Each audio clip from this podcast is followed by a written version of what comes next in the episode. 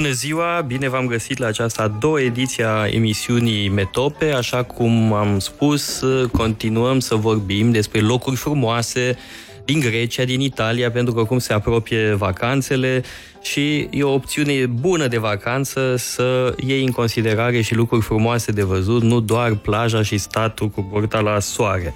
Îl am alături de uh, mine pe domnul Radu Seșciuc, uh, programator, programator pasionat de filozofie și, pot spune, unul dintre stâlpii casei uh, Paleologu, vine constant la cursurile noastre, uneori chiar de mai multe ori la același curs pentru a aprofunda. Și l-am invitat pentru că a venit cu noi uh, în aprilie, în excursia din uh, Grecia, călătoria noastră de studiu din Grecia, unde am fost la Atena, la Epidauros, la Micene, Delphi, Eleusis uh, și la sfârșitul uh, călătorie, i-am întrebat pe toți participanții unde le-a plăcut mai mult, așa, în sesiunea de feedback. Unii mi-au spus că le-a plăcut cel mai mult la Atena, fie în Agora, fie la Muzeul de Arheologie sau pe Acropolă. Ă, alții ă, micene, țineți minte, data trecută a fost alături de noi Ionuț Movanu, care fusese absolut ă, entuziasmat de situl de la Micene, iar Radu Seșciuc mi-a spus cu toată convingerea, cu ochii strălucitori de entuziasm, că lui la Delphi a plăcut cel mai mult. Acum, nu mă miră, pentru că Radu Seșciuc e un filozof, în sensul că e un căutător al înțelepciunii, Uh, și nu mă miră că situl de la Delphi uh, l-a uh, fascinat. Bună ziua, mulțumesc mult pentru invitație. Într-adevăr, la Delphi mi-a plăcut cel mai mult și acropolele din Atena a fost superb. La Delphi mi-a plăcut foarte mult, în special din cauza că acolo pot simți prezența divinității, cu mult înainte de a vedea situl arheologic și monumentele este construit uh, pe marginea unui munte, în prezența, uh, în prezența um, unei văi pe care se, așter, se așterne acesta, iar pe măsură ce urci spre punctul cel mai de sus al sitului și privești în jos spre acesta, poți vedea cum monumentele sunt inserate perfect în sublimul naturii. Este un peisaj extraordinar și există o armonie superbă între, între natura de acolo și uh, și monumentele. Așa e. Ă, astea sunt situri în care um, natura contează foarte mult. Același lucru este adevărat ă, la Epidauros, același lucru este adevărat uh-huh când vorbim despre Acropolă.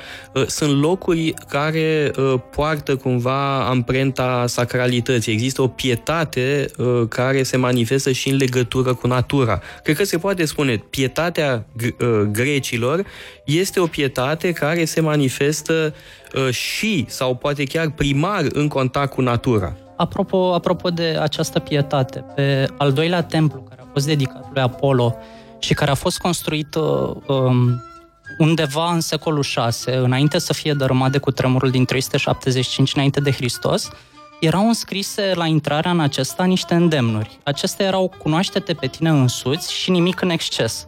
Și cred că acestea sunt într-adevăr reprezentative pentru definiția temperanței. Categoric. Um, acum mai e un lucru. Formula asta, cunoaște-te pe tine însuți, este menționată mereu da? Și o auzim citată, cunoaște-te pe, pe tine însuți, uh, inscripția uh, de pe uh, templul din Delphi. Atâta numai că probabil anticii înțelegeau altceva prin cunoaște-te pe tine însuți. În zilele noastre înțelegem prin cunoaște-te pe tine însuți, cunoașteți preferințele, ce-ți convine, ocupă-te de buricul tău. Uh, pentru antici, uh, primar, uh, sensul al acestei injoncțiuni era vezi lungul nasului. Nimic în exces înseamnă același lucru. Vezi lungul nasului nu cădea în hubris, în lipsa de măsură, în aroganță. Sunt asemenea formule care le auzim citate, dar citate oarecum anapoda sau în afara contextului uh, primar. Mă gândesc, de exemplu, la un alt uh, îndemn pe care îl auzim mereu uh, citat, și anume mens sana in corpore sano. Și avem impresia că dacă mergem la sala de fitness și la psiholog, uh, ne conformăm cu aceast, uh, acest ideal. Nu e adevărat. Nu zic că nu e bine, e foarte bine să mergem uh, și la psiholog și la uh, sala de fitness, dar nu e tot. Da? Uh, de fapt, un asemenea, o asemenea formulă mens sana in corpore sano trebuie con, con, înțeleasă în uh, contextul uh, antichității uh, și cred că un loc precum Delphi sau uh, Epidauros uh, ne dă un sens a ceea ce însemnau, înțelegeau ei prin acest lucru. Uh, și anume, uh, o minte sănătoasă este și o minte uh, care își, își vede uh, limita proprie, uh, este totodată o limită, uh, este totodată o minte care își înțelege rostul ca om în lume, uh, nu e doar ce credem noi prea adesea că este. Și acum, revenind la formulele pe care uh, le-ați citat dumneavoastră, ele sunt uh, puse în legătură și cu uh, gândirea unor filozofi. Uh, mă gândesc uh, la Socrate, fără îndoială, dar uh, evident la Solon. Da? Solon este unul dintre cei șapte înțelepți ai Greciei antice, iar înțelepciunea lui este adesea citată în legătură cu spiritul apolinic. Da?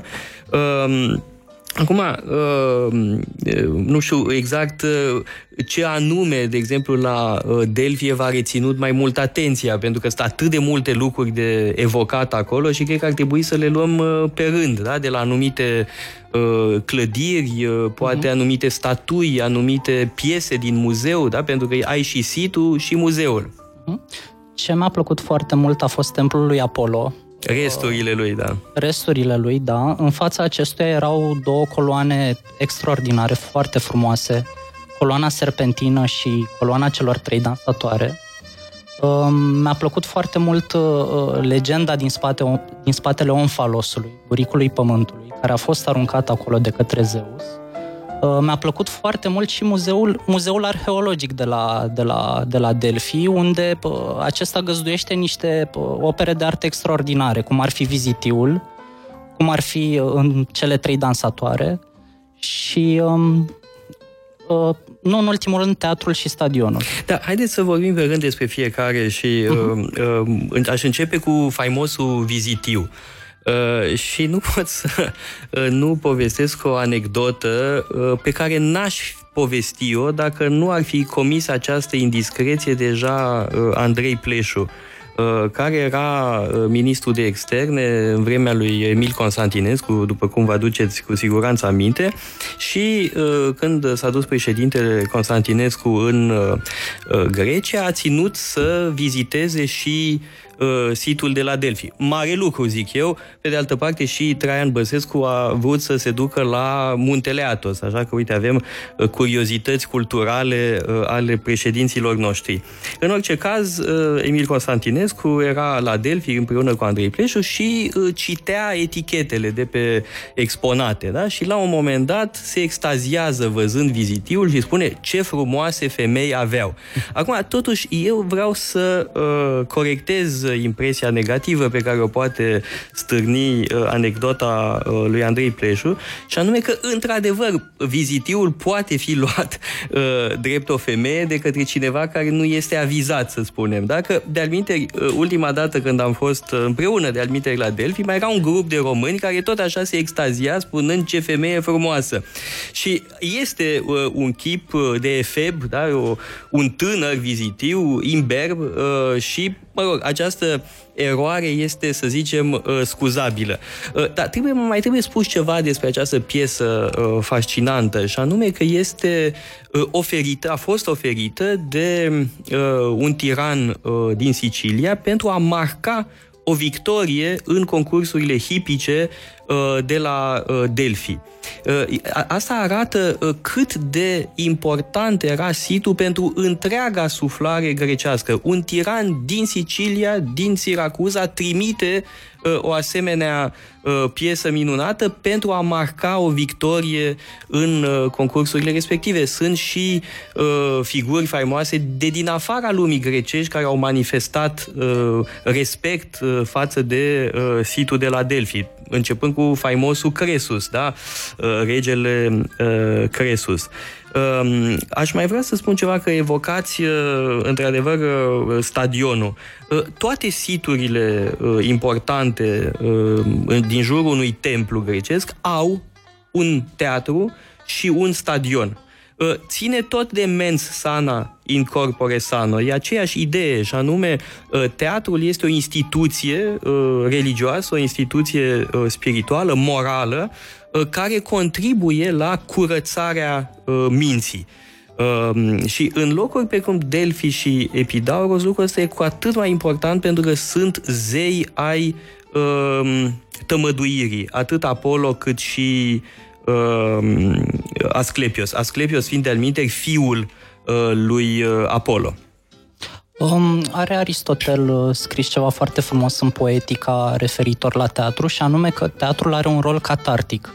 Exact despre asta este vorba. Uh-huh. Practic, Aristotel a formulat uh, în limbaj filozofic o idee pe care o avem prezentă uh, de la început în uh, instituția uh, teatrală. Este vorba de o reală instituție politică. Ați văzut de-al și la Atena uh, cât de mare era uh, teatrul din Atena. Îl putea uh, primi aproximativ 20.000 de uh, spectatori. Bun, poate mai puțin, dar în orice caz în jur de 20.000 de spectatori, la fel cum este și la uh, Epidauros. Cu alte cuvinte, întreaga suflare a cetății era chemată pentru a asista la un spectacol care avea un sens pentru viața uh, în cetate. Cu siguranță prezențele erau atât de ridicate și pentru că era principal mod de răspândire a culturii. Evident. Era principalul mod de propagare și a culturii. Era un moment uh, religios uh, extrem de uh, important. Uh-huh. Um, aș vrea să fac o observație referitoare la, la vizitiu. De ce cred eu că există confuzie în jurul identificării acestuia? Uh, postura lui nu este una dinamică, uh, nu este uh, el în timpul întrecerilor, ci este um, postura lui este cea de după victoria lui. Și atunci chipul lui arată seninătate și echilibru, expresia lui aduce a eternitate, are în privirea acestuia deplinătatea victoriei, sentimentul de voluptate a victoriei, Deși a câștigat, el nu jubilează, nu se bucură excesiv, ci doar arată o senină putere interioară.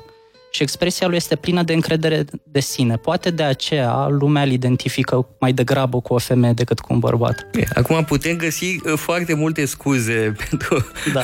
confuzia președintelui uh, Constantinescu, care, repet, e uh, ușor de, de înțeles. Um, să, să evocăm alte uh, piese care v-au uh, oprit atenția acolo, care v-au marcat? Mi-a plăcut foarte mult coloana serpentină, care a fost uh, înființată în scopul comemorării bătăliei de la Platea în 479 înainte de Hristos, unde grecii au câștigat împotriva invaziei perșilor.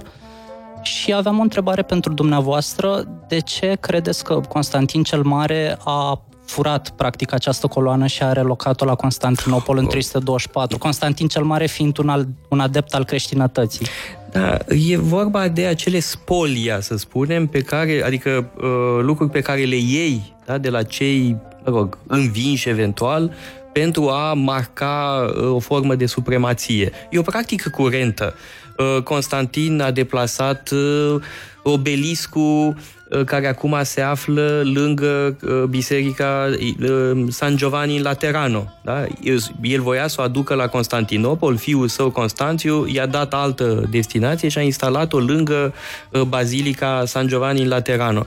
E o manieră de a manifesta supremația unui împărat prin aducerea de obiecte importante, semnificative, simbolice într-un loc care să marcheze uh, importanța, supremația lui. Nu, nu e ceva neobișnuit. e ceva frecvent. Da? Și la Roma vedem acest lucru, da? diferiți împărați, diferiți învingători care aduc aceste spolia Uh, din uh, mă rog, restul lumii, să spunem. Da? E același lucru. Uh, partea proastă este că ulterior unele din aceste spolia aduse la Constantinopol de către Constantin cel Mare sau de către urmașii săi au fost distruse. Cum este, așa cum v-am povestit, cazul faimoasei statui a zeiței Atena, care a fost topită. Da? În, a fost, e vorba de o panică în, ca urmare a unui asediu al Constantinopolului și, din păcate, acea splendoare de statuie a fost distrusă într-un acces de panică colectivă. Da? Deci asta e partea proastă, dacă vreți. În schimb, coloana serpentină a, răma, a lăsat o urmă, da? că se mai poate vedea acum unde a fost hipodromul din Constantinopol, la Istanbul, dacă mergem putem vedea aceasta. Pentru o scurtă pauză publicitară și revenim peste câteva minute în emisiunea Metope, avându-l ca invitat pe Radu Seșciuc și continuăm discuția noastră despre fascinantul sit de la Delphi. Metope Road Patrol MC Romania Bikers Festival este alegerea perfectă dacă îți plac motocicletele, concursurile și muzica live. Avem distracție și line-up cu Rotting Christ, Lux Perpetua, Gothic, Voodoo Vegas și mulți alții. Iar dacă te simți norocos, trebuie să știi că tombola pregătită te pune pe două roți. Road Patrol MC Romania Bikers Festival 21-23 iunie Poligonul AJVPS Timișoara Doamnele și domnișoarele au accesul gratuit Eveniment realizat cu sprijinul Silva Plăcut de radio Radio Guerilla.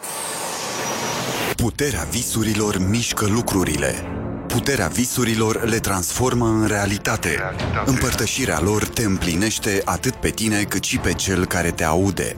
Spune-ne de ce visezi să ajungi la Electric Castle și Honda, mașina oficială Electric Castle și în 2019 te trimite la festival. În fiecare dimineață, în Gherila de dimineață cu Dobro Gilda și Matei. Honda. Power of Dreams. Natura îți vorbește prin film. Pelicam, cel mai verde festival de film din România, revine la Tulcea. Între 20 și 23 iunie poți vedea filme din toată lumea la Gura Deltei Dunării. Ai documentare premiate, ateliere creative, întâlniri cu cineaști străini, expoziții, tururi ghidate, concerte și dezbateri pe cele mai arzătoare teme de mediu. Festivalul Pelicam, 20-23 iunie, Tulcea. Detalii pe pelicam.ro Văzut de Radio Guerilla. El universo entero, escucha. Știi ceea ce sunet? E alerta de reduceri de pe radarul Vodafone. Doar acum ai Huawei pe Smart 2019, echipat cu cameră duală și inteligență artificială pentru cele mai cool fotografii, fără avans. Oferta este valabilă la pachetul de 16 euro pe lună cu abonament pe 2 ani. Te așteptăm în magazinele Vodafone și ale partenerilor pentru detalii. Ready Vodafone.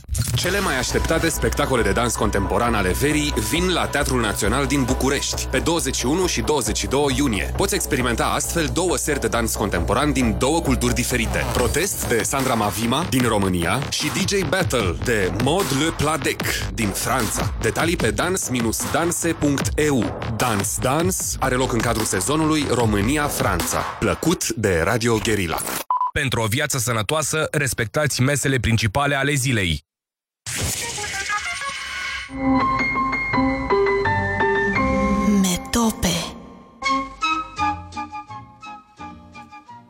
Ne-am întors în uh, studio uh, la emisiunea Metope, avându-l alături de noi pe Radu Seșciuc, programator pasionat de filozofie și uh, l-am rugat uh, să aleagă o muzicuță pentru a ilustra această emisiune și a ales uh, foarte doct, aș spune, uh, și anume uh, o piesă de Claude Debussy, uh, inspirată din faimoasele trei dansatoare, da? La, în muzeul uh, minunat de la Delphi.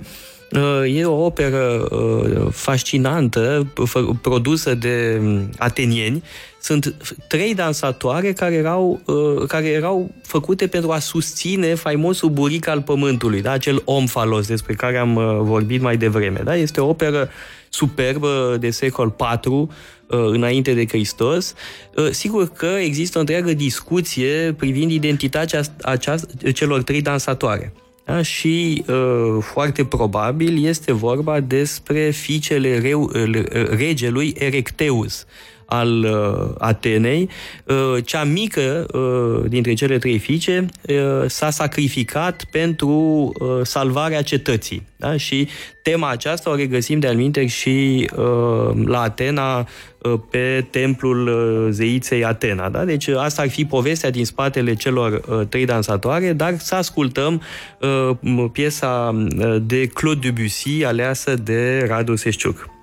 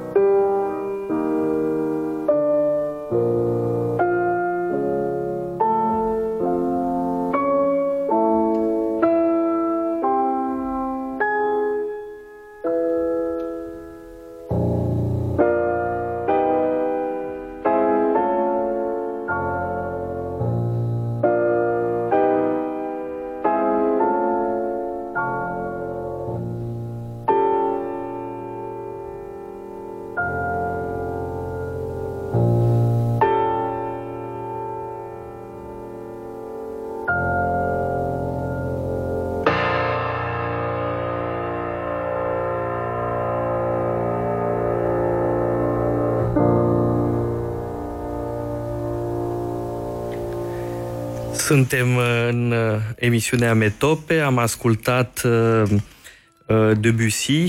Sper că nu sunteți la volan, pentru că muzica lui Debussy poate să vă adoarmă, cred că poate avea efectul acesta asupra unora. În orice caz, cum spuneam, e o piesă inspirată din, de, o, de o superbă piesă din muzeul de la Delphi și anume faimoasele dansatoare, cele trei dansatoare care susțineau omfalusul, da? Ehm, buricul uh, pământului, așa cum uh, povesteam. Uh, dar sunt multe alte povești care se leagă de acest sit fascinant și îmi vine acum în minte povestea lui Socrate, da? Și anume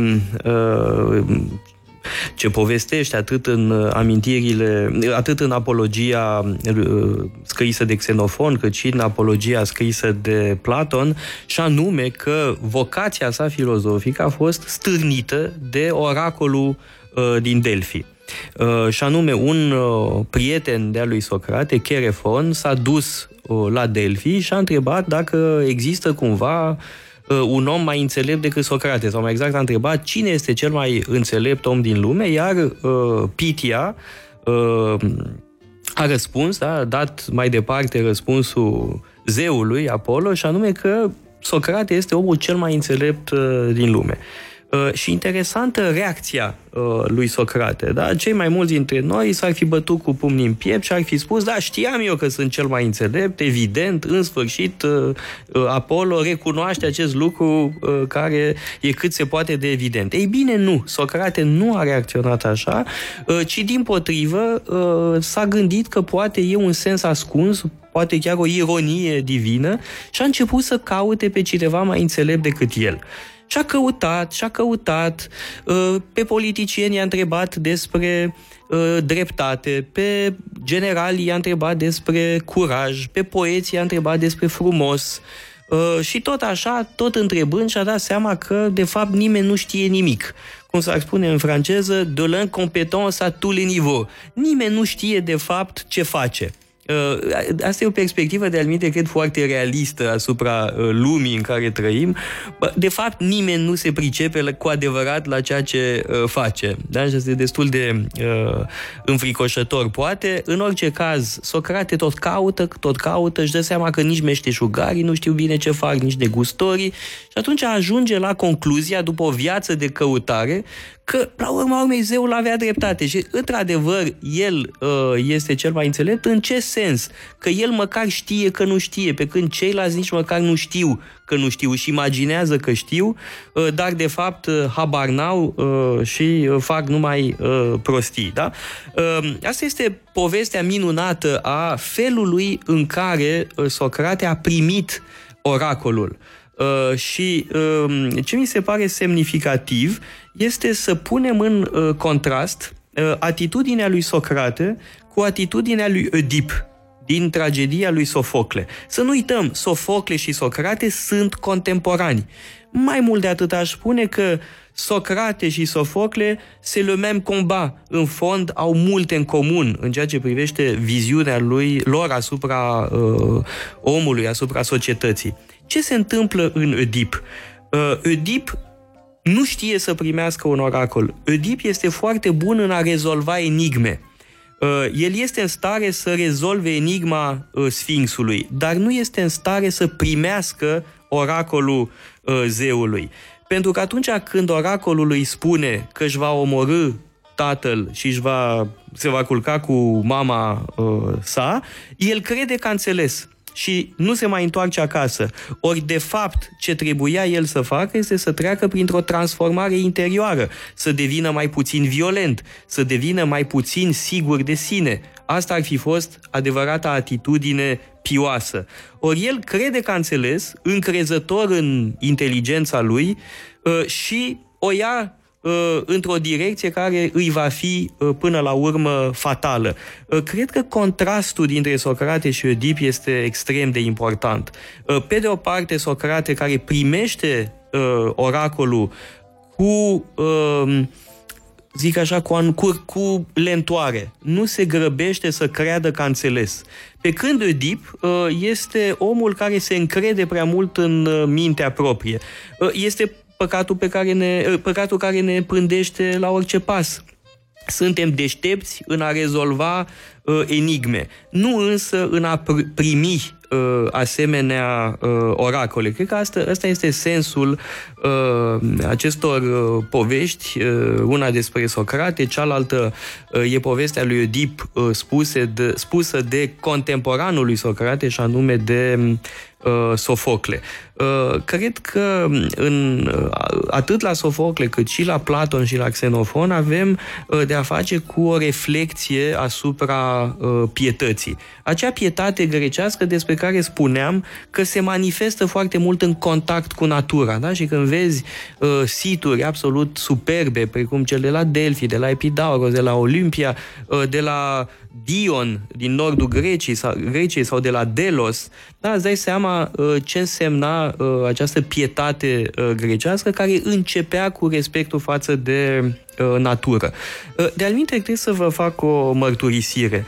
Uh, de fiecare dată când uh, mă duc la Atena, dintr-un fel de mazochism, să spun, mă duc pe uh, Areopag. Da, Areopagul uh, este colina lui Ares, este locul unde a fost înființat primul tribunal, așa cum povestește Eschil în Orestia, uh, însă uh, pe mine ce mă îngrozește este când văd gunoaiele uh, pe care le aruncă oamenii acolo și vezi tot felul de mizerii, hârtii, uh, cutii, uh, sticle de plastic, uh, sticle de bere, sticle de Pepsi, de cola, doze, prezervative, tampoane, siringi. Este ceva abominabil. Și vezi atunci ce înseamnă urăciunea impietății.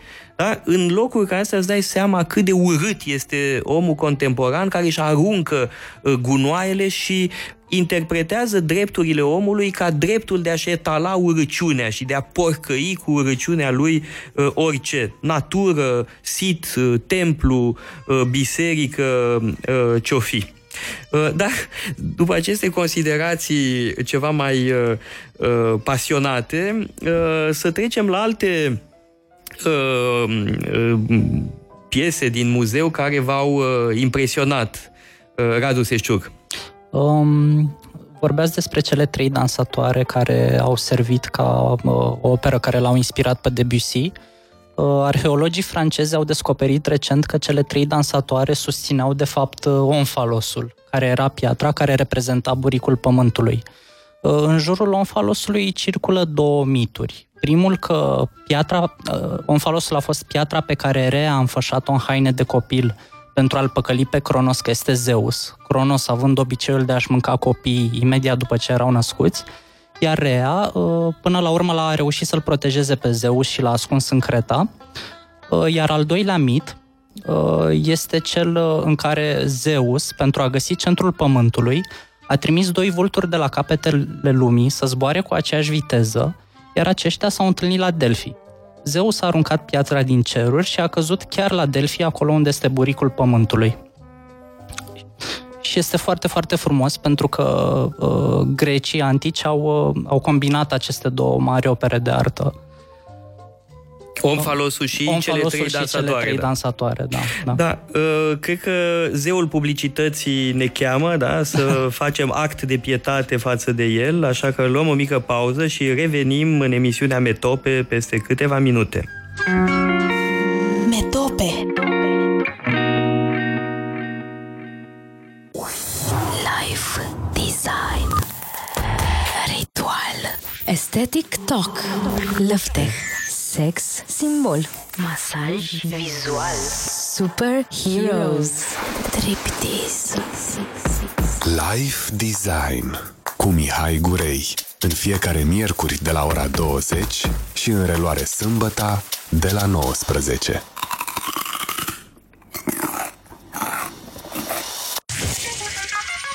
Știi pe cineva deștept? Știi pe cineva creativ? Știi pe cineva bun pe digital?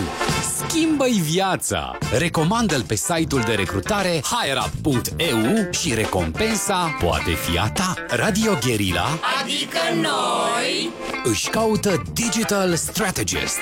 Noi îi dăm social media, el să schimbe lumea. Repetăm! Pe hireup.eu, primul site de recrutări din România care oferă recompensă celui care recomandă omul potrivit. hireup.eu este avampost Radio Guerilla.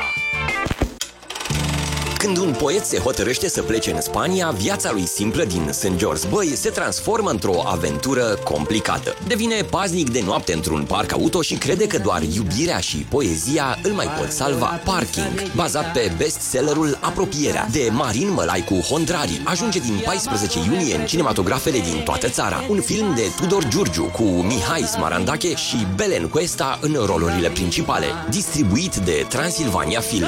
Detalii pe pagina de Facebook Facebook Parking filmul văzut de Radio Guerilla. Cum îți sună 34, 52 sau 90 de kilometri de pedalat în Munții Făgăraș? Întrebăm pentru că se apropie cea de-a șasea ediție a concursului de mountain bike Vitraru Bike Challenge.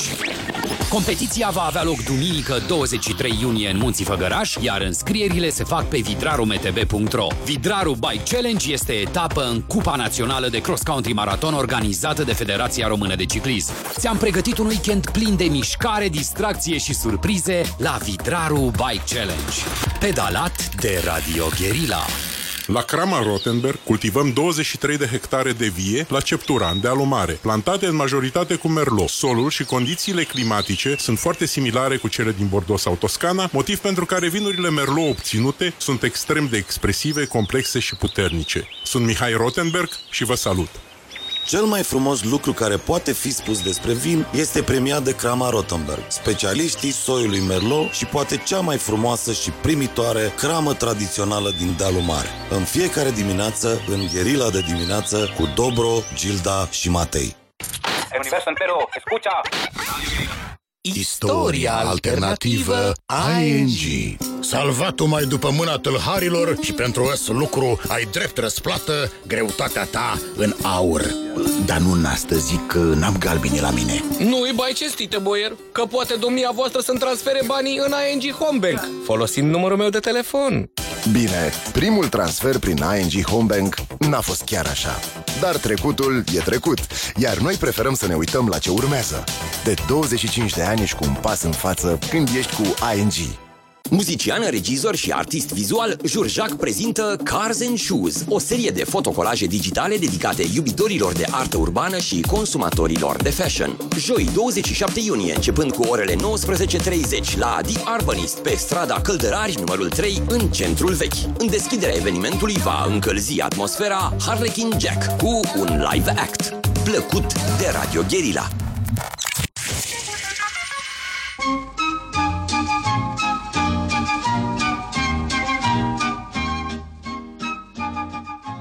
Ne-am întors în studioul uh, Guerilla împreună cu Radu Seșciuc, emisiunea Metope. Vorbeam uh, despre dansatoarele uh, de la Delphi, uh, descoperirea arheologică a uh, arheologilor francezi care au săpat acolo încă uh, din secolul XIX. Au avut loc îndelungi îndelungi tratative între guvernul francez și guvernul uh, grec la sfârșitul secolului XIX pentru a permite școlii din Atena, adică Ecole d'Aten, școala franceză din Atena, să sape uh, la Delphi și arheologii francezi au găsit o serie întreagă de minunății, printre care aceste trei dansatoare, de asemenea statuia uh, iubitului, lui, iubitului lui Hadrian, Uh, da, este o splendidă uh, statuia lui acolo și alte minunății despre care am mai vorbit sau mai vorbim în continuare. Acum aș vrea să introduc o nouă piesă muzicală pe care uh, am ales-o. E o piesă care mie mi este foarte dragă, o ascult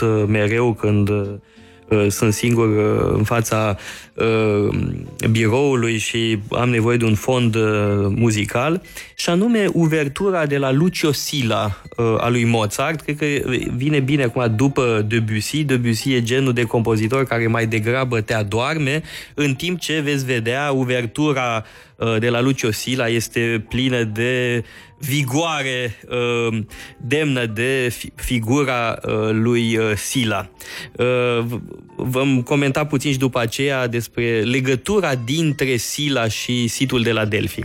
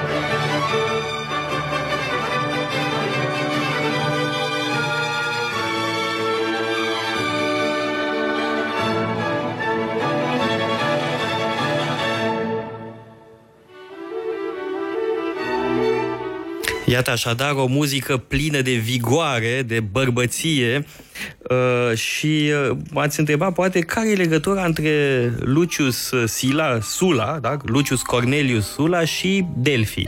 Ei bine, aici e o poveste care merită să fie spusă.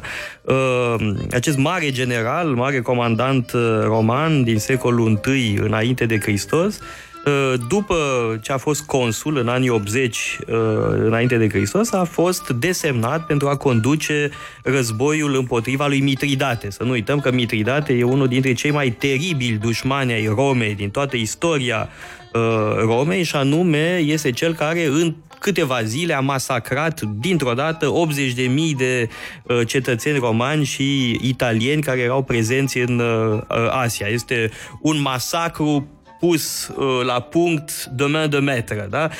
Cum spune Montaigne, uh, le service du bien public, da? serviciul binelui public uh, requiert, da? cere que l'on mente, que l'on trahisse et que l'on massacre. Să minți, să trădezi, să masacrezi. Ei bine, uh, Mitridate, în materie de masacru, era fără îndoială unul dintre cei mai mari uh, maestri. Și împotriva lui este trimis uh, Sila, uh, omul potrivit, aș spune, la locul potrivit, era chiar uh, omul care putea să-l înfrunte pe mm, Mitridate, atâta numai că adversarii săi uh, popul, populari, să zicem, de stânga în contextul roman uh, de atunci, i-au retras comandamentul, el s-a întors asupra Romei, uh, și-a redobândit uh, rolul pe care și-l dorea, a fost reinstituit ca uh, comandant uh, al războiului împotriva lui Mitridate, dar uh, după ce a pornit în Grecia, a fost din nou sabotat de dușmanii de acasă, în frunte cu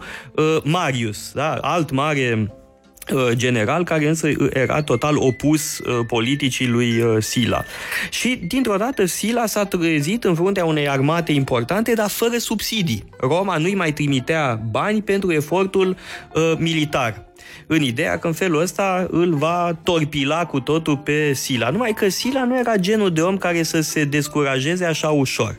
Uh, și era genul de om mai degrabă, cum spun francezii, chinapa froid aux yeux, care nu se impresionează cu una, cu două, care e capabil să vadă lucrurile exact așa cum sunt și atunci a considerat că cel mai simplu este să se servească uh, la locul faptei, adică să jefuiască uh, templele care erau uh, mai bogate uh, în Grecia. Și a trimis pe un emisar să uh, ia uh, din bunurile uh, tezaurului uh, de la Delphi, iar acest emisar s-a întors speriat și a spus că în timp ce se apropia de templul lui Delphi, a auzit din interiorul templului o muzică de liră da? pentru că Apollo cânta din liră. Și atunci uh, Sila, în loc să se sperie de acest semn divin, spune din potrivă, este o invitație din partea uh, zeului să mă servesc și să iau cu împrumut aurul de care am nevoie și eventual să-l dau înapoi uh, când voi fi în măsură să-l restitui. Uh, e o poveste uh, despre un om care, cum spuneam, nu se impresionează așa ușor. E unul dintre cele mai mari animale politice de la sfârșitul Republicii Romane și iată un om care știe să se descurce, ca să spun așa, cu semnele divine.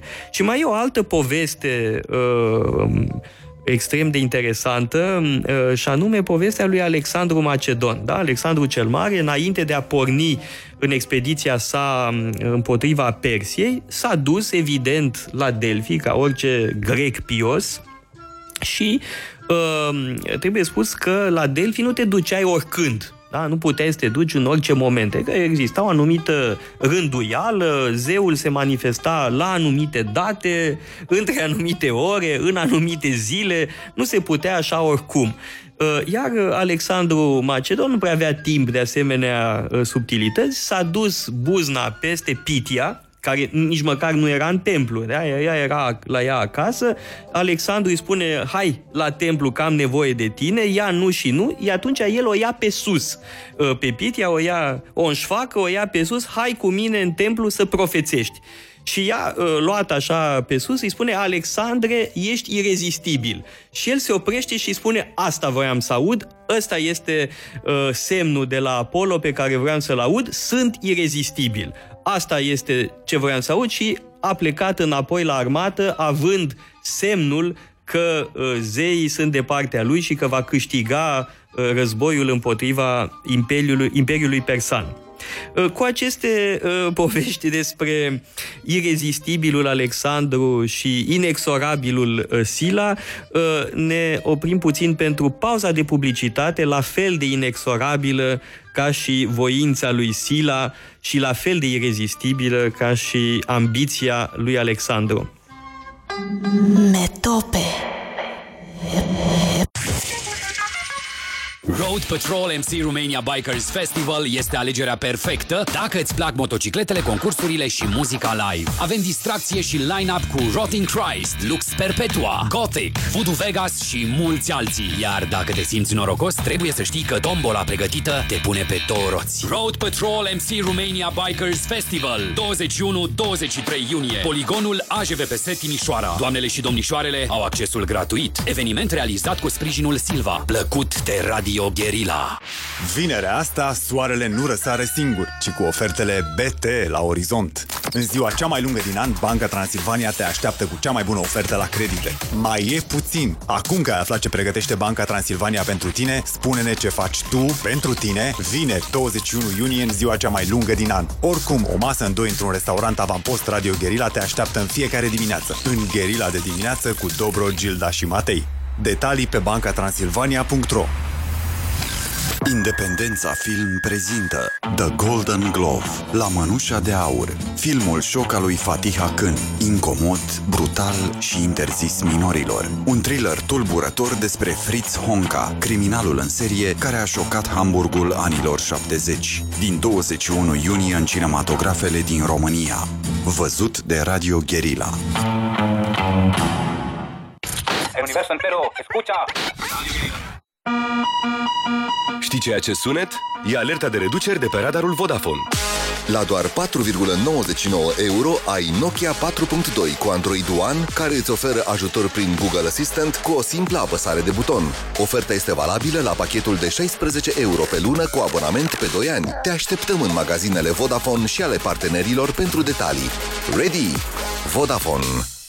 Între 11 și 23 iunie, cea de-a 23-a ediție a Festivalului Filmului European readuce cinematografia europeană pe marile ecrane din București la Cinema Elvir Popesco, Cinema Muzeul Țăranului, Cinema Pro, Cinemateca Eforie, Centrul Ceh, Goethe Institut, Pavilion 32, Institutul Balaș, Institutul Cervantes și Spațiul Public European. Programul complet pe ffe.ro Văzut de Radio Guerilla. Salut, sunt Andy Vasluian. Salut, Andy! Și ascult Radio Guerilla pentru că așa vreau eu. Guerilla Metope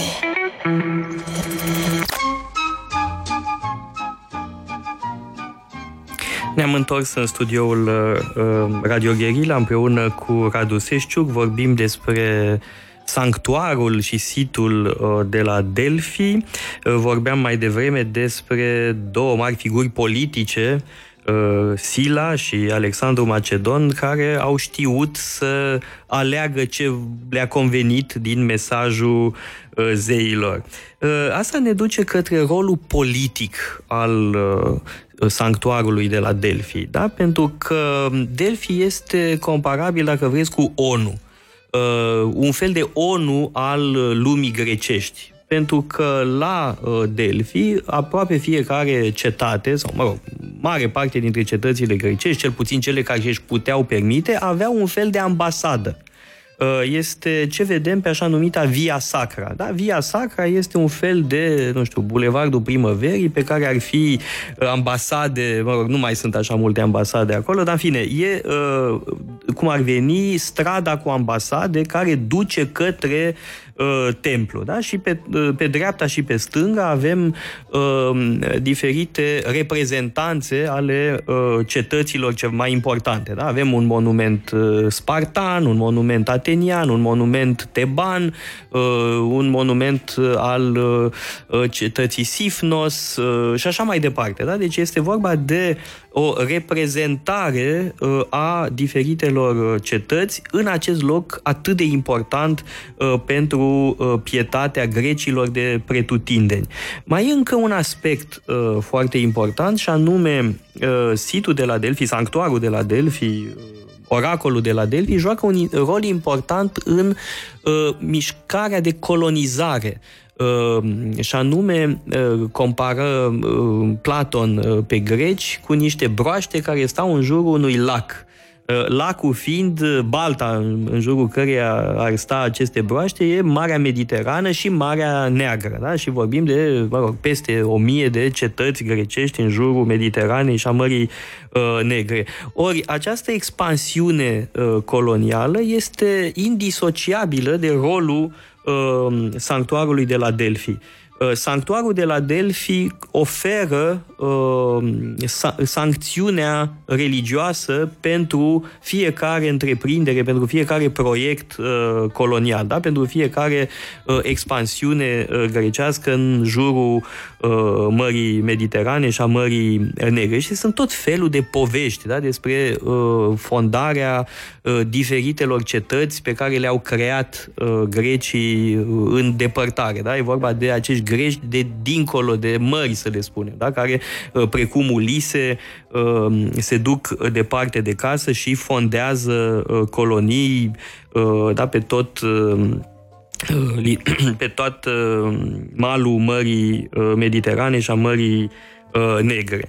Ehm, da, în felul ăsta uh, Delphi are și o dimensiune politică uh, foarte importantă și uh, cred că și Radu Seșuc a fost impresionat de anumite reprezentanțe, da? cum este Casa uh, gre- uh, atenienilor, da? care a rămas totuși în picioare. Nu știu dacă vă amintiți de ea, că uh, stă încă în picioare, e acolo, uh, putem să ne imaginăm uh, cum arăta uh, acum peste 2000 de ani. Uh-huh. Nu știu dacă țineți minte un detaliu, uh, și anume metopele uh, acestei reprezentanțe a Atenei. Uh, în muzeu uh, e o sală uh, în care sunt expuse metopele uh, de pe ambasada uh, ateniană, cum spuneam, uh, și, și sunt metope care reprezintă episoade din uh, viața uh, celor doi mari eroi, Heracle și Tezeu. Heracle nu e de mirare, pentru că Heracle este un erou panhelenic. Da? Toată lumea se revendică de la Heracle. Uh, și spartanii, și uh, macedonenii, toată lumea are un cult pentru Heracle, uh, e un uh, bărbat vânjos, nu așa, care și-a răspândit cu generozitate sămânța peste tot în lume, da? Și avem legendele de, legate de Heracle până și în Galia, în Italia, Uh, ori uh, uh, prezența, cum spuneam, a lui Heracle nu e deloc de mirare. Ce e interesant este altceva felul în care atenienii îl ridică pe Tezeu la același nivel cu uh, Heracle. Asta este interesant în acele metope. Da? Tezeu e un erou național, un erou local atenian pe care însă atenienii tot încearcă să-l ridice la același nivel cu Heracle, uh, spunând, repetând mereu că sunt rude, uh, că sunt veri, uh, că unul e născut din Zeus, celălalt din Poseidon, deci cam pe acolo amândoi, atâta nu mai poate că Tezeu în plus e mai mintos. Da? Adică e la fel ca uh, vărsul, dar are un plus, să zicem așa, de spirit politic. Uh, asta mi se pare interesant. Uh, da? Mesajul uh, politic, de fapt, mesajul politic al acestor metope, acesta este. Eroul nostru, Tezeu al nostru, fondatorul cetății, este la același nivel cu Heracle. Iar aici întâlnim pe un alt preferat de al dumneavoastră, domnule Seșciuc, și anume Plutarh. Pentru că Plutarh a scris o biografie uh, hagiografie, nu știu cum să-i spun, a lui uh, Tezeu. Da? Avem uh, această viață a lui Tezeu scrisă de Plutarh. Uh, foarte interesant, Plutarh uh, încearcă să introducă um, un fel de critică filozofică, rațională în uh, exegeza miturilor. Da? Și încearcă să introducă o anumită ordine în aceste povești legate de uh, Tezeu. Dar mai e încă ceva interesant în legătură cu Plutarh. Plutarh era preot, dar mă rog, în ultima parte a vieții a fost preot la Delphi. Uh, el era de prin părțile locului, da? era din Cheronea, este un orășel mititel uh, uh, din Beoția. De altfel, Plutar are mereu grijă să ne spune că beoțienii nu sunt uh, așa de proști cum se spune de obicei. Da? Uh, e un fe- știți că avem și noi locurile noastre în țară uh, care sunt reputate uh, ca fiind uh, locuri unde s-a răsturnat carul cu proști. E, cam așa se spunea despre beoți, adică râdeau ceilalți, atenienii în special, uh, alții snobi din lumea greacă, uh, spuneau despre beoțieni că sunt mai tântălăi. Da? Și Plutar are mereu grijă să spună că nu e adevărat, că uite, el este un filozof beoțian. Da? E cum ai spune în România, filozoful din Caracala sau filozoful de la Tanacu. E, cam așa insistă foarte mult uh, Plutar pe faptul că el este beoțian Oțian și nu e cu nimic mai prejos uh, decât uh, deștepții din Atena. Ori acest uh, Plutarh, nu numai că ne-a lăsat o operă imensă, da? este unul dintre autorii cei mai prolifici din antichitate, pe primul loc fiind evident viețile sale paralele, dar a și scris despre Delphi, a scris teologie, a scris teologie filozofică și unul dintre tratatele sale vorbește despre decăderea sanctuarului de la Delphi. De ce oare Uh, Apollo nu mai vorbește atât de des. Da? Își pune această întrebare. El, preot uh, la Delphi, în secolul II după Hristos, își pune întrebarea, dar oare de ce zeul vorbește mai puțin? De ce această scădere a uh, importanței sanctuarului? Și răspunsul lui e legat de scăderea pietății în lumea greacă, așa cum spun bătrânii la noi, nu mai e credință fiule, da? E cam această optică o are și uh, Plutar, uh, cum spuneam, în secolul II uh, după Hristos, iar uh, faptul că Plutar a fost uh, preot uh, la Delphi are importanța sa. E vorba de o pietate filozofică. Plutar este un spirit religios, dar este un spirit religios care uh, are mare grijă să delimiteze pietatea adevărată de superstiție. Mhm. Mi se, pare, mi se pare foarte frumos și reprezentativ uh, faptul că Plutarh era un adept al platonismului, acesta uh, având niște opere foarte importante legate de daimonul lui Socrate. Um, și mi se pare reprezentativ pentru spiritul locului, pentru că îți dai seama cât de strâns legată era teologia de filozofie în acele vremuri, mai cu seamă în mintea lui Plutar. Mai cu seamă în mintea lui Plutar, dar în ziua de astăzi lucrul ăsta se întâmplă din ce în ce mai puțin. Filozofia devine un, uh, un domeniu separat, un domeniu în care argumentele reci se luptă între ele. În schimb, atunci, filozofia era un mod de viață, un mod care implica uh, și înțelegerea virtuților, înțelegerea temperanței, a pietății, a curajului, iar lucrurile astea uh, sunt integrate acolo la Delphi și pot fi văzute. Cum aș mai uh, introduce un mic comentariu uh, pentru cei care ne ascultă. Da? Când auziți pietate, nu vă gândiți neapărat la uh, ce înțelegem în mod curent prin pietate. Da, a fi pios în perspectiva asta nu înseamnă neapărat a fi bisericos și nici măcar a fi credincios în sensul definit uh, de biserică. Da, vorbeam mai devreme despre impietatea uh, în formele sale uh, urâte, respingătoare. Evocam uh, impresiile mele când văd gunoaiele de pe Acropolă în zilele noastre.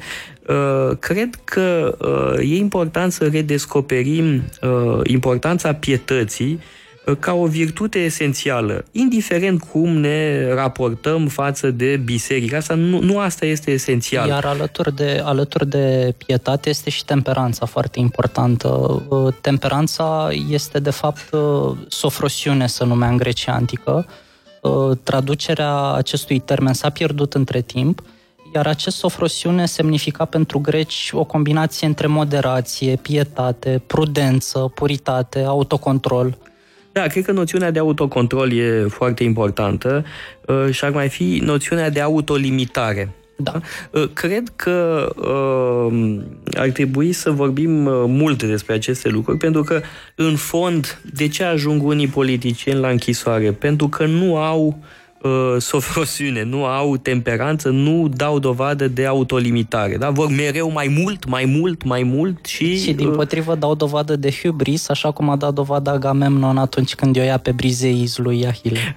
Da, mă rog, uh, aici uh, știți bine care e uh, teza mea și anume că Agamemnon, am mai discutat asta și data trecută, e fără îndoială un lider care face greșeli, Uh, dă dovadă de aroganță, de lipsă de măsură în anumite situații, dar are această extraordinară calitate și anume că îi ascultă pe cei mai înțelepți decât el, pe cei mai mintoși decât el uh, și în plus face tot ce stă în putință a lui pentru a repara greșelile făcute. Eu nu cunosc mulți conducători, mulți lideri care să fie capabili să asculte, să recunoască și să recupereze o greșeală. Eu n-am prea cunoscut și, slavă Domnului, am cunoscut uh, uh, oameni importanți în țara asta și nu numai în țara asta.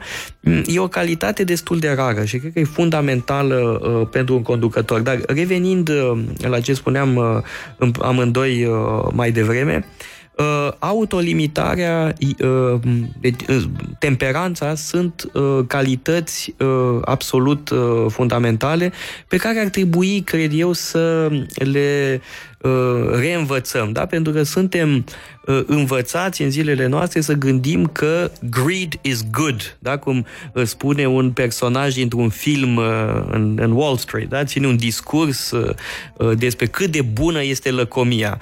E, s-ar părea că grecii nu gândeau așa, asta nu-i făcea niște spirite lipsite de realism sau din potrivă pentru ei ambiția era chiar un sentiment negativ. Ei vedeau ambiția într-un mod negativ. Da, pe de altă parte, filotimia, da, dragul pentru glorie, e o valoare fundamentală da, și o vedem mereu celebrată în uh, poemele uh, homerice. Uh, cred că gândire, gândirea greacă este cumva mai sinceră și mai realistă în ce sens? Uh, ei nu uh, resping cu totul ambiția, ci uh, au o întreagă cazuistică a ambiției. În ce uh, situații este bine să dai dovadă de filotimie și în ce măsură reprezintă ea un pericol. Da? Este o gândire, cred eu, destul de complexă și nuanțată Uh, și uh, moderată. Uh, nu întâmplător, pentru Aristotel, virtutea este întotdeauna o cale de mijloc între excese. Da? Este o um, manieră de a gândi care ne aduce înapoi la formulele de pe templul din Delphi și în special aceea pe care aș citat-o chiar la început. Nimic în exces, totul cu măsură. Da, uh, ei au înscris aceste, aceste maxime în templul lui Delphi pentru a servi ca niște îndemnuri venite din partea zeilor. Niște îndemnuri și totodată ca niște saluturi. În momentul în care intrai în templu, zeul te saluta și era acolo alături de tine. Iar Pitia, oracolul de acolo, funcționa ca un mediu, ca o cale de legătură da, între trebuie tine spus și asta, zei. care era procedura. Da? Cum spuneam, uh, nu puteai consulta oracolul în orice moment, uh, exista un anumit, un anumit calendar, era nevoie de uh, o purificare înainte de a accede la templu, da? e faimoasa Castalia, sursa de uh, apă, mă rog, râul Castalia, uh, care juca acest rol de purificare și uh, oamenii mergeau în pelerinaj uh, la Delphi. Uh, apoi uh, puneau o întrebare, uh, o adresau preoților, preoții o dădeau mai departe, Pitia vorbea în Dodi, cum spunem noi, apoi preoții preluau ce spunea Pitia în, Do- în Dodi și traduceau eventual în versuri. Da? Deci, e practic, uh, aveai preoții, Pitia și zeul, care în ultima instanță zeul vorbea prin uh, Pitia. Acum există tot felul de ipoteze despre uh, mecanismul uh, din spatele oracolului, n-aș vrea să intrăm în aceste uh, detalii, dar cred că cel mai important lucru pe care încă îl mai putem uh, valorifica și în zilele noastre este felul în care punem întrebarea. Uh, esențial este modul în care pui întrebarea. Uh, e o poveste interesantă uh, în legătură cu Xenofon și cu Socrate. E relatată de Xenofon la începutul cărții Anabasis, da? despre expediția în Persia a celor 10.000 care apoi se întorc. Xenofon era dezgustat, nu așa, de ce vedea la el acasă, la, în Atena, și a plecat ca mercenar Uh, să lupte în uh, Persia. Uh, însă ne povestește următoarea întâmplare. S-a dus la Delphi să întrebe zeul ce să facă, mai exact i-a pus form- întrebarea în modul următor. Cărui zeu să îi se încredințeze pe parcursul expediției? Asta, asta este întrebarea pe care a pus-o Xenofon a venit acasă la Atena, i-a povestit lui Socrate ce a făcut și Socrate îi spune, hm, foarte bine, dar întrebarea era, de fapt, dacă trebuie sau nu să te duci în această expediție. Bun, e o anecdotă cu tâlc, uh, și anume, uh, e o anecdotă despre arta de a pune bine întrebările și asta cred că este de, uh, actual în zilele noastre.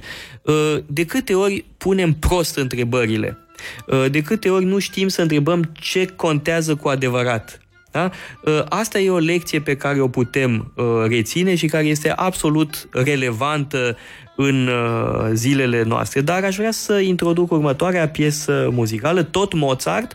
Este una dintre primele compoziții ale lui Mozart. Să ne gândim că este un adolescent, nici măcar un adolescent, care compune o operă numită Apollo și Hiacint, uh, iar eu vă pun doar uvertura de la această operă din extrema tinerețe a lui Mozart.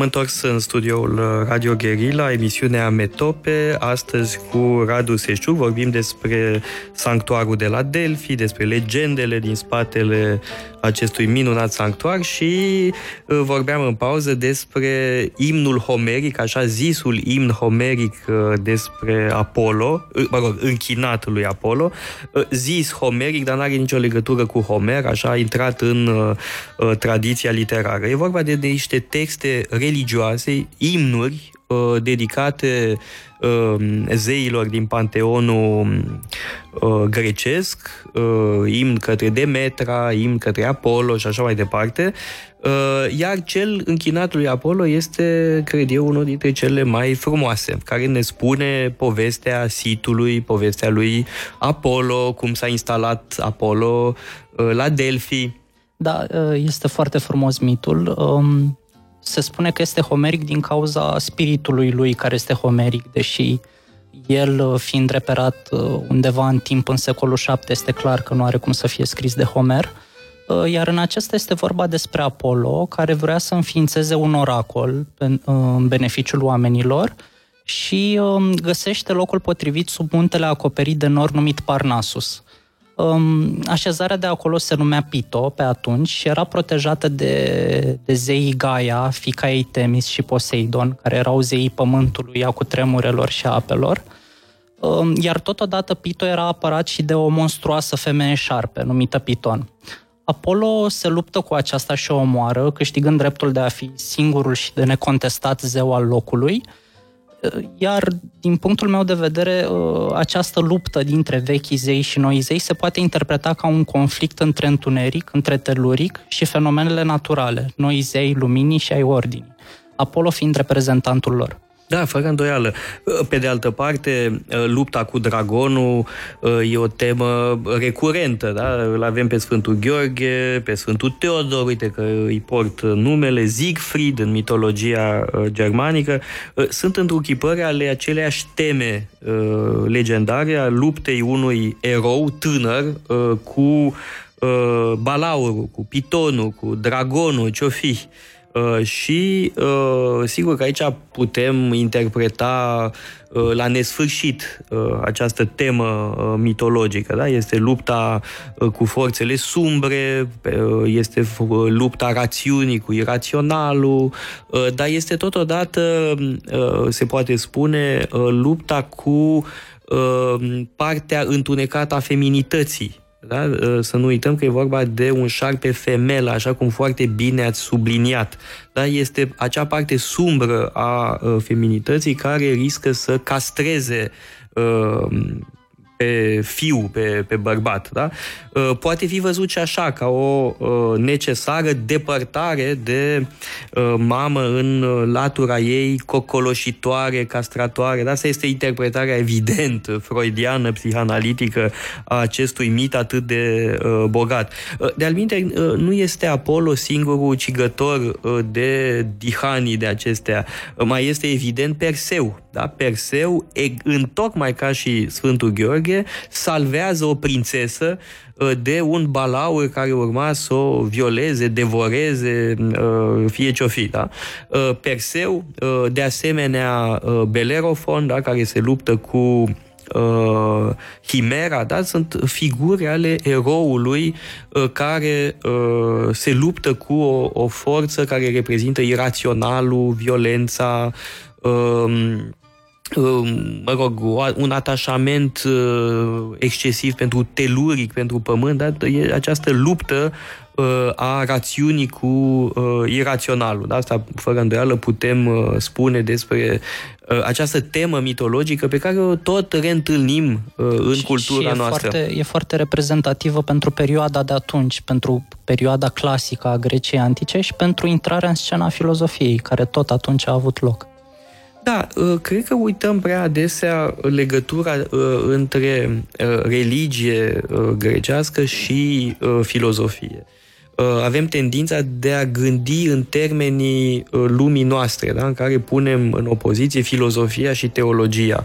Uh, pentru antici lucrurile nu stăteau așa. Sigur că nici aici nu putem generaliza că există multe, multiple școli filozofice, nu toată lumea gândește la fel, dar în unele uh, cazuri, așa cum am văzut cu Plutarh, așa cum vedem cu uh, curentul platonician în general, există o proximitate destul de mare de uh, universul pietății. Da? Oricum, pietatea este pentru antici o valoare uh, fundamentală Uh, și uh, cred că mi se fac semne că mai e nevoie de o pauză publicitară, după care ne reîntâlnim în studio și uh, cred că ar fi timpul să și concluzionăm ca să nu ne întindem la nesfârșit, pentru că așa cum spune zeul de la Delphi, nimic în exces.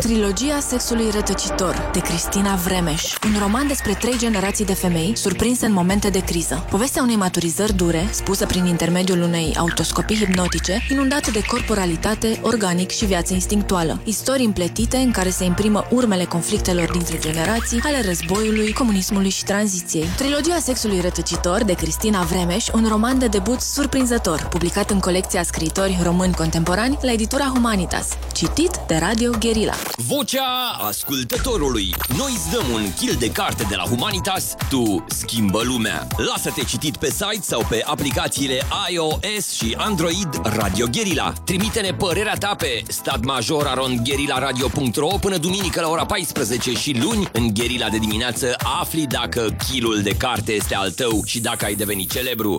Tema săptămânii Cum vezi tu arta modernă? Repetăm Cum vezi tu Arta modernă.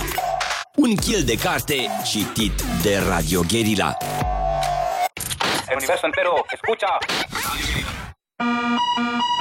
Știi ceea ce sunet? E alerta de reduceri de pe radarul Vodafone. La doar 4,99 euro ai Nokia 4.2 cu Android One care îți oferă ajutor prin Google Assistant cu o simplă apăsare de buton. Oferta este valabilă la pachetul de 16 euro pe lună cu abonament pe 2 ani. Te așteptăm în magazinele Vodafone și ale partenerilor pentru detalii. Ready? Vodafone. Cele mai așteptate spectacole de dans contemporan ale verii vin la Teatrul Național din București pe 21 și 22 iunie. Poți experimenta astfel două seri de dans contemporan din două culturi diferite. Protest de Sandra Mavima din România și DJ Battle de Mod Le Pladec din Franța. Detalii pe dans-danse.eu Dans Dans are loc în cadrul sezonului România-Franța. Plăcut de Radio Guerilla. Așa, stai jos, frumosule. Dau un glob acum și văd... Văd activarea unei mașini computaționale introspective bazate pe algoritmii cabalistici. Numai cibernetică, frumosule! Foarte nevăzute ale tehnologiei. La drum de seară, ba o realitate augmentată, ba un workshop pentru minte dezvoltată. Văd și copii în grădina viitorului și câte și mai câte. Liminal, a doua ediție a Festivalului de Artă, Știință și Tehnologie e aici. 15-23 iunie. Un eveniment Modulab. Detalii pe liminal.ro. Plăcut de Radio Guerilla. Pentru o viață sănătoasă, faceți mișcare cel puțin 30 de minute în fiecare zi.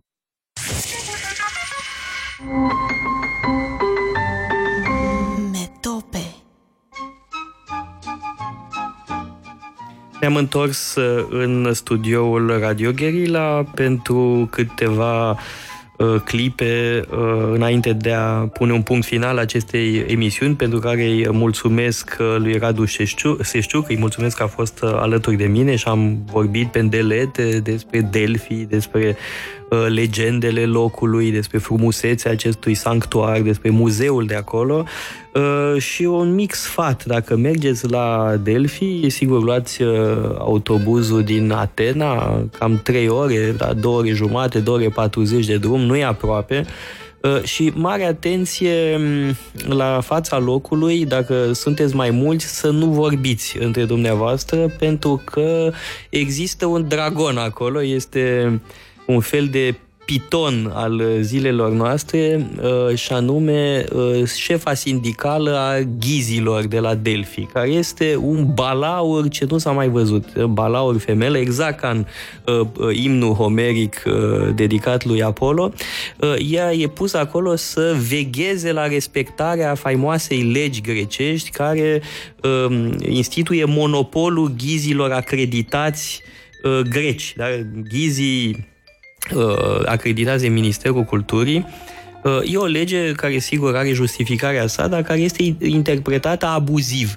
Și nu vă ascund că eu însumi am fost uh, uh, violentat psihic de această uh, uh, harpie uh, de la fața locului, uh, dar am văzut, de exemplu, niște bieți italieni care comentau, se uitau la un obiect din expoziție și comentau între ei și a sărit la ei le-a spus că n-au voie să vorbească pentru că legea din cutare an interzice ghidajul. Și a spune, păi nu suntem ghizi, vorbim între noi, nu e voie, numai noi avem voie aici să vorbim. Deci atenție mare, trebuie să dați dovadă de șiretenia lui Apollo Uh, și, mă rog, de anumită combativitate, sigur, să nu vă lăsați prea impresionați uh, de această uh, moștenitoare a uh, pitonului uh, din Delphi. Acestea fiind zise, aș vrea să uh, introduc o ultimă piesă muzicală mm, care mi este foarte dragă.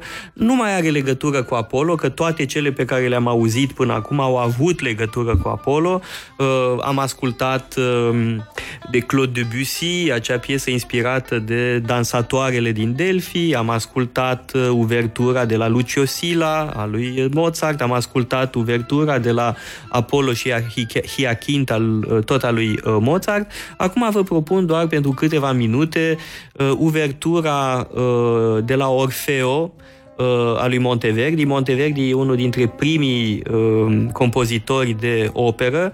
Opera sa este uh, foarte uh, plină de referințe la antichitate. Da? E, mai are o minunată operă despre Ulise, Il ritorno di Ulisse nella patria, mai are o splendidă operă inspirată din viața lui Nero, da? Tri, Triumful Popei, Il triumfo, triumfo di Popea și poate una dintre cele mai frumoase opere, acest Orfeo, da? despre coborârea lui Orfeu în infern și încercarea lui de a o aduce din nou pe Euridice la viață. Să ascultăm așadar doar uvertura de la această minunată operă și vă dau deja uh, întâlnire uh, pentru săptămâna viitoare, tot la ora 2. Sper să reușesc să umplu cele două ore. Vedeți că am luat-o încetișor, încetișor. Mi s-a rezervat din start uh, să am două ore de program, de la 2 la 4, însă am început modest cu o oră data trecută, acum am lungit-o puțin o oră jumate și sper ca data viitoare să umplu în sfârșit cele două ore care mi-au fost uh, atribuite. Așadar, Orfeo de Monteverdi și vă dau deja întâlnire pentru săptămâna viitoare, tot la Metope, tot la Gherila, tot la ora 2.